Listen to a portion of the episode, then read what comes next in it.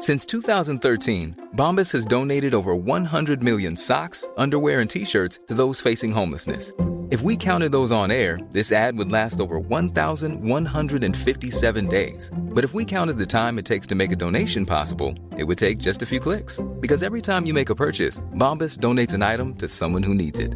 Go to bombas.com slash ACAST and use code ACAST for 20% off your first purchase. That's bombas.com slash ACAST, code ACAST. This episode is brought to you by City Index.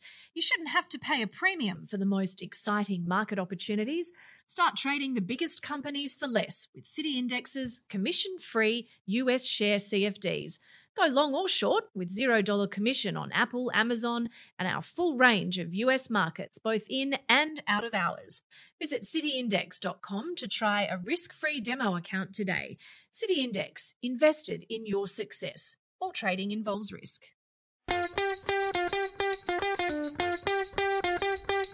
From Barangaroo Studios, the AusBiz COB is the key stuff you need to know about the day in business and finance. Well, hello, hello. You are listening to the COB podcast from AusBiz. I'm your host, David Scott, joined today on this August 11th by Carl Rodder. Carl, uh, pretty big day for the session. Uh, largest gain that we've seen in a while and also the highest close since early June, all on the back of an unchanged CPI print. Yeah, no. Um, what is it? Inflation solved, so let's all get involved. Something along those lines, I think. Um, interesting. It's really interesting how it's all there's, being. There's, a, there's the title for the uh, there's a title for the podcast right there. I've been abusing it all day, so go right ahead. But um, it's been an interesting one, especially how it's being spun uh, by, well, obviously politicians, but also economists based on obviously their priors as to whether you know this is uh, you know still high inflation. It's volatile and you know noisy um, data recently. It's it's don't get too excited. Versus other people are saying, oh, on an annualized basis, you know, we're going to be looking at three percent inflation. Uh, if you sort of infer from that kind of month on month figure, so. Um, it's like anything, really, isn't it? It's, um, it's a bit of a Rorschach test, but you know, clearly um, equities have responded well. Although, Scotty, you're a bond guy at, at heart, or in essence, I dare say, and, and the bond market didn't move much, really.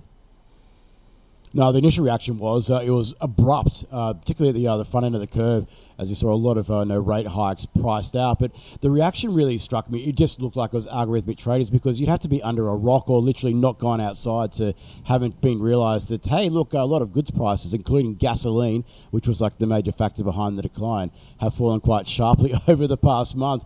And uh, I was surprised watching the initial reaction. Then uh, when I woke up this morning, I saw where twos finished and where tens finished. I was thinking, well, yeah, I'm not overly surprised that that was the reaction. But one of the things that was really interesting and the big divergence was the uh, equity market not only held its gains, but uh, went and continued to go and climb throughout the session. But uh, I, I'm highly sceptical it's going to go and really mean too much for the Fed. I think that uh, you know, all this is doing is, is, is loosening financial conditions, which is exactly what the Fed does not want at this point in the cycle. They've done so much hard work to try and get to this point if they go and let it unravel now, we could be sitting with persistently high inflation. So the more the uh, equity market in particular chooses not to listen, I reckon the harder the Fed is going to have to go. No, that's a really interesting point, isn't it? Um, and I suppose it comes back to you know what leads what in those situations as to um, you know what equity markets are, are really discounting uh, or not, and this kind of potential intractability of this problem for the Fed. But of course, the markets are pricing in that. Um, well, actually, the, the the shift was really in the path to um, in, to, to higher interest rates rather than um, necessarily the the destination. I could I guess you could say if you looked at Fed futures, right? You know, we had the markets pricing out of 75 from the Fed. Uh, in September, but still uh, a Fed funds rate that will finish, uh, will probably top out somewhere around three and three quarters percent. So that didn't really change. So again, there's a lot of mysterious things going on at the moment, but um, again, it's it's risk on. I think you can you can fairly safely say that. Yeah, we're celebrating the fact that uh, inflation's only 8.5% on an annualized basis, and that uh, we're only talking about the next rate hike being a 50 rather than a 75. It's a, it's a brave and somewhat uh, crazy new world that we find ourselves in. But for the time being, let's try and make the most of it when it comes to investment ideas. Yeah. One of those comes from uh, Sam Ruiz. Uh, he went and joined us earlier on today uh, from T. Rowe Price. he's not believing the, the rally we're seeing recently. In fact, he's saying it was time to go and prepare for the recession that we have have to have came armed with three stocks that are likely to go and ride out the storm pretty nicely should things get a bit tricky. What do you reckon about the recession risk? Do you reckon we're going to go and uh, have that uh, scenario later this year or early next year? I've been saying for ages that I think this cycle for the US economy is going to be a little bit boom and bust like, and that, that's because we had so much stimulus pumped into the economy that it was run too hot, everything was working over capacity, and there has to be payback. And this payback is in the form of obviously high inflation and then aggressive interest rate hikes, which by necessity, um, you know, I, I, believe in a thing called trade offs. You can't have uh, your cake and eat it too, and that means that uh, to kill inflation, you have to kill growth. And uh, unfortunately, I think that's what we'll see. And I mean, I'm not smart enough. Let's let's be honest to, to make any bold, strong, and and too terribly well reasoned or quantified arguments as to as to what uh, ought to happen. But if I uh, go back to my reliable bond market, uh, the yield curve, the US yield curve has gotten to as low as negative 47 basis points, um, which is as low as it's been in 23 years. So if that doesn't scream recession, and everyone can talk about, you know, the distorted, the distortionary effects uh, that central banks can have on bond markets, but that, that says to me that we're heading for a recession. So um, you can almost lock it in, Eddie. Yeah, I think uh, one point last night that twos tens curve, the inversion went to 58 basis points Jeez. negative. Uh, yeah, that's uh, it's telling you a pretty big story, big tell. But uh, yeah, so be it. Uh, no, it looks like that's good news so far, at least when it comes to prospect as uh, the stock market things at this point. Yeah, it's we'll looking looking through the recession next year. yeah, yeah. Don't worry about the earnings, boys and girls. We're just going to go straight to the other side when liquidity injections come in and we uh, go in and pump stocks again. Well, look, we'll see what happens. There's stranger things that have happened in the uh, investment universe over the past few years. I think everyone can attest to that. Uh, you mentioned the bond market, mate couple of times. Uh, Vimal Gor, uh, he had a background in the bond market, but he's moved to the digital asset space. And uh, look, he went and made a, an appearance on the show today, and a welcome one. Glad to have him back on the show, mm. talking about the RBA's designed to go now an e Aussie dollar digital uh, you know, currencies. Uh, it seems to be the way that a lot of people are getting uh, you know, some interest in that space using traditional fiat currency. Yeah, CBDC. Um, I didn't watch the interview, to be honest. I, I, had to prepare for my own show, but I was saying to uh, Asher, who is, of course, our producer and a producer for Cracking Crypto, is that if there's one thing that makes me uh, feel, I guess, a level of confidence and that there's a level of legitimacy uh, in uh, in the crypto space, it's Vimal Gor's move uh, to away from what he was doing, which was you know a terribly blue chip, um, you know very high profile job, to you know set upon this journey in the in the crypto space. And he, I go, you can give it a bit of a Google, but he did attract some uh, attention. Some of it, um, you know, not very kind. Some of it quite favourable about um, you know the potential for, for digital assets to, I believe, replace uh, the function of bonds uh, in our financial system. But don't don't quote me exactly on that, but it was it was it was something to, to, to that effect. So when he talks, I, I, listen. So it's a it's an interesting interview, one that I'll have to go back to, and I think all the all the audience should go back to too, because he's a smart cookie. Carl, you'll be uh, surprised to know that uh, I wrote an opinion piece on that, and I disagree with what Vimal had to go and say. He's much smarter than I am, mind you. So uh, take that into that's consideration. That's what makes a market, right? Just, that's that's that's the out for all all, all uh, arguments in uh, in financial markets. You just say, well, that's what makes a market. We all have our own opinions, but I'll, I'll be very interested yeah. to hear what you have to say about it. Oh, mate, you can go back in the annals of time. My uh, my opinion piece is uh, is floating around somewhere, but he said that bond market was boring. How can it be boring after boring. what we've seen over the past couple of years? Boring. Anything but boring. I'll yeah. tell you. I'll tell you another thing, mate. That's not uh, not boring. Uh, ETF space at the moment. Uh, mm. A lot of uh, no, volatility. A lot of people using the, uh, opportunity we're seeing, particularly in some of those thematic ETFs, to go and buy the dip in position for uh, some of those big big thematic moves expected in the coming decades. today we had a chat with Andrew Veland from DP Wealth Advisory. one area that a lot of people are clearly looking at the moment is the clean metal space, the clean energy sector. So he comes armed with three ETFs you can go and look at to go and play that thematic of I know the uh, commodity sector becoming a clean and green investment vehicle. Mm, yeah, that's another one I'll have to go back and watch too. But uh, you've got to love those uh, those clean and green thematics.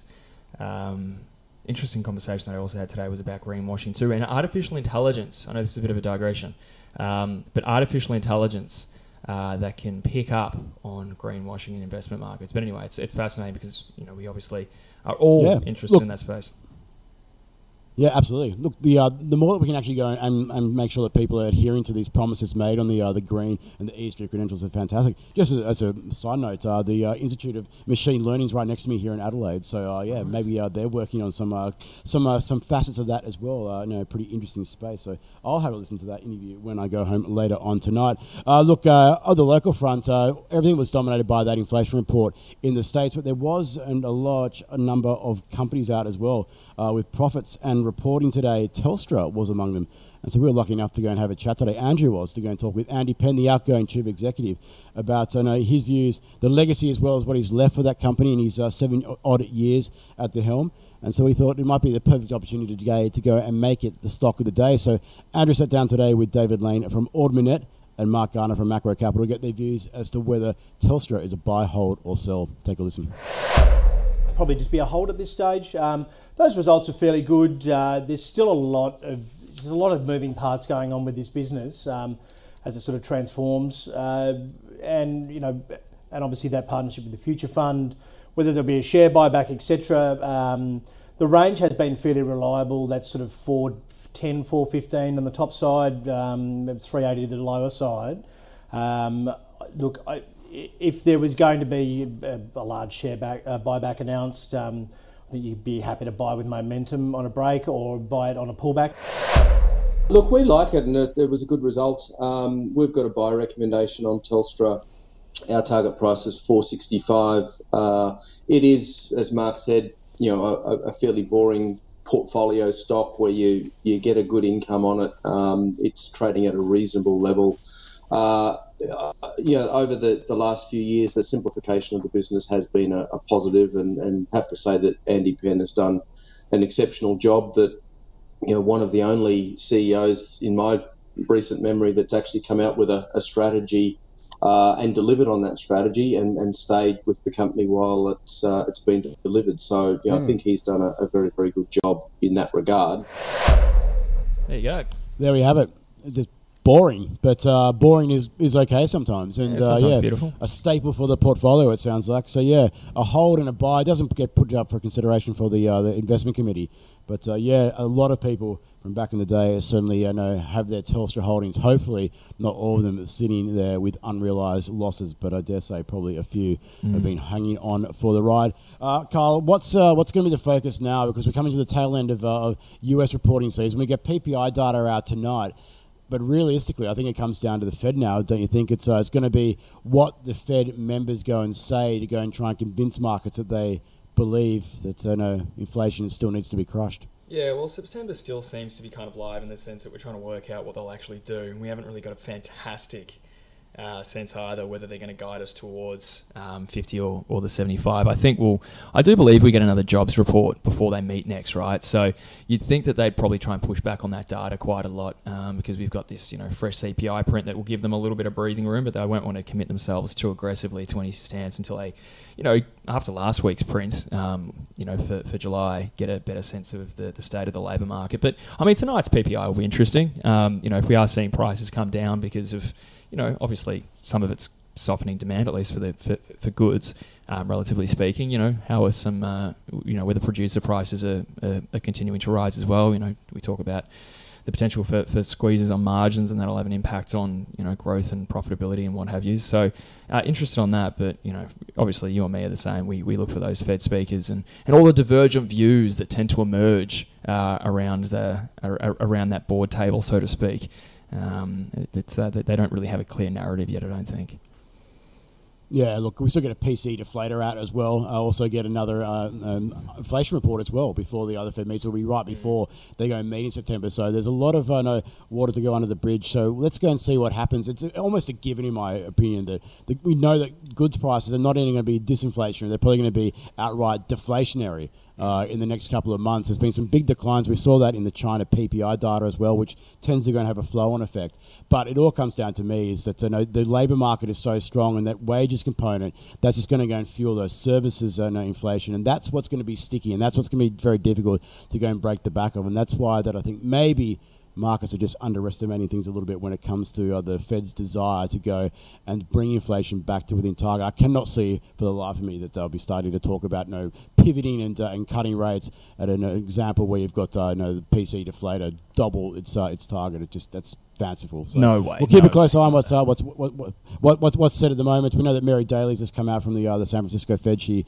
uh, spoke a couple of hours ago. She was talking about she's favouring a 50 at this stage, but of course, you know the Fed's been favouring 50s, and then gone to 75s pretty abruptly, as well as the data has progressed. We know they're reacting to that. As well. Look, what do you reckon, mate? Let's go and leave it there and get ready for uh, the last call on Friday. Get our drinking boots on and uh, yeah, have some fun. Sounds great, mate. Have a lovely night.